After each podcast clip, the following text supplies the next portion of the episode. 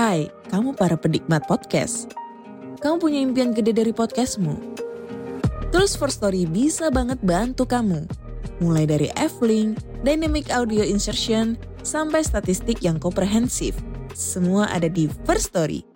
Gak ketinggalan kamu bisa monetisasi podcastmu lewat iklan dari First Story Ads yang bisa kasih kamu penghasilan dari setiap place podcastmu. Yuk gabung sekarang dengan klik di firststory.me. Sekali lagi, klik di firststory.me.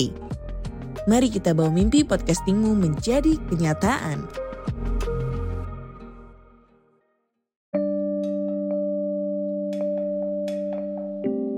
Belajar melepaskan dirinya. Belajar melepaskan dirinya. Kayak lagu lagunya siapa ya itu? Yup. Melepaskan dan mengikhlaskan orang yang kamu cintai pasti rasanya berat ya. Ya iya. Bukan suatu hal yang mudah dilakukan.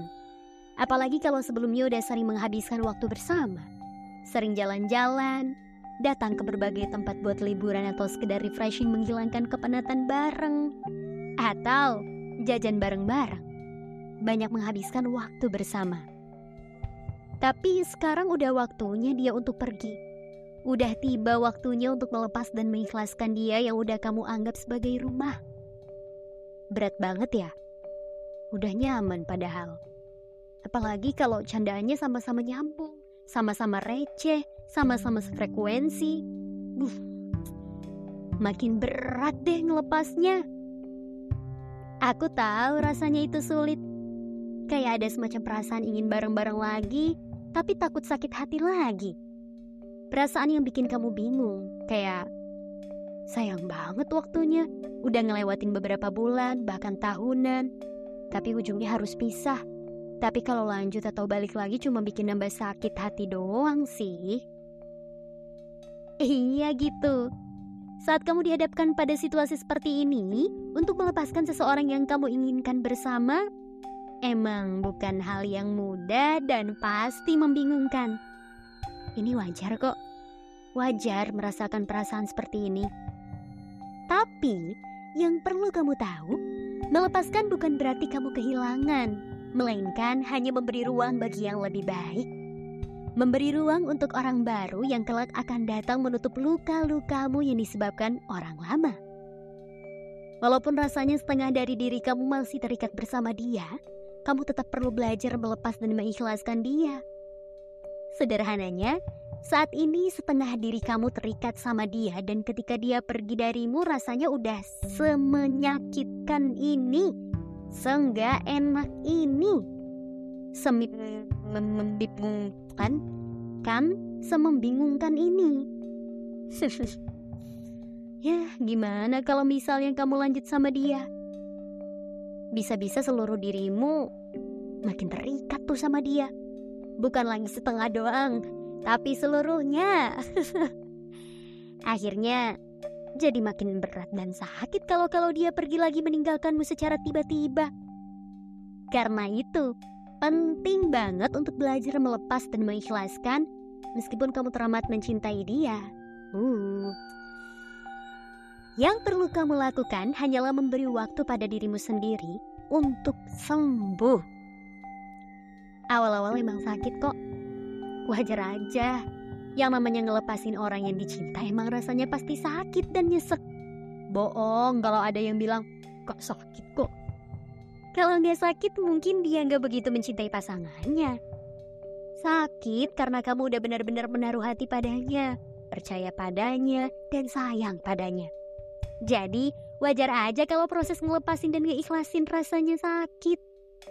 Atau kamu juga bisa meluapkan semua perasaanmu dalam bentuk tulisan.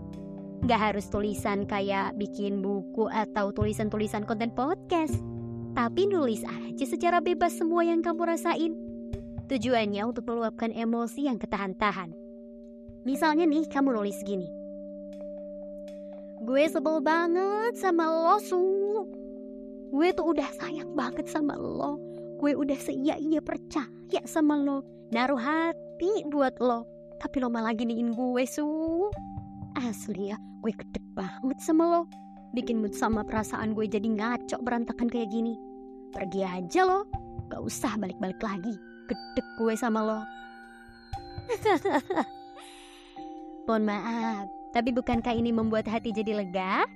Walaupun sambat menyambat, tapi ini bisa bikin perasaan jadi lebih plong. Tujuannya adalah bikin perasaan kamu jadi plong lega dulu, setelah itu baru mulai rileks. Selain meluapkan emosi yang ketahan dengan menulis perasaan-perasaan yang kamu rasakan, kamu juga bisa mengalihkan pikiranmu buat mikirin, hmm, nanti siang enaknya makan bakso atau makan seblak ya? Gue mau beli keripik ah. Eh, eh, tapi enaknya yang rasa balado atau sapi panggang ya? Iya, seriusan. Daripada waktu dan pikiran kamu habis buat mikirin hal-hal yang cuma bikin nyesek doang, mending mikirin makanan favorit. Kalau kamu mikirin dia yang udah pergi, misalnya gini, dia kira-kira lagi ngapain ya? Dia masih inget gue enggak ya? Kayaknya dia udah happy deh sama pasangan barunya sekarang. Kalau mikirin kayak gini, kan cuma bikin sakit hati. Padahal nggak tahu jawaban dari pertanyaannya, tapi tetap aja bikin nyesek sakit hati. Tapi kalau kamu mikirin siang bakso atau seblak ya, nah kan sama-sama enak. Meskipun salah milih, ah kayaknya enakan bakso deh. Tapi malah beli seblak, tapi kan perut tetap kenyang. Lah kalau mikirin dan nangisin dia yang udah pergi, apakah perut bisa kenyang? Apakah hati jadi sembuh? Enggak toh. kan, kalau salah milih orang untuk dijadikan pasangan bisa bikin sakit hati yang membekas cukup lama. Tapi, kalau salah milih makanan, perut tetap kenyang. Jadi, dibikin santai aja. Gak perlu berlarut-larut dalam kegalauan yang gak tahu ujungnya gimana. Cari hal-hal yang sederhana yang bisa bikin mood kamu jadi naik lagi, jadi happy lagi. Dengerin musik, nonton film, atau jogging bareng teman-teman deket sekalian cerita-cerita. Duniamu gak selalu harus berputar pada dia kok. Kamu punya hati yang berhak untuk sehat dan waras.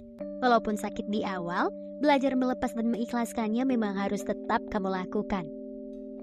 Karena mengikhlaskan adalah sebuah bentuk keberanian.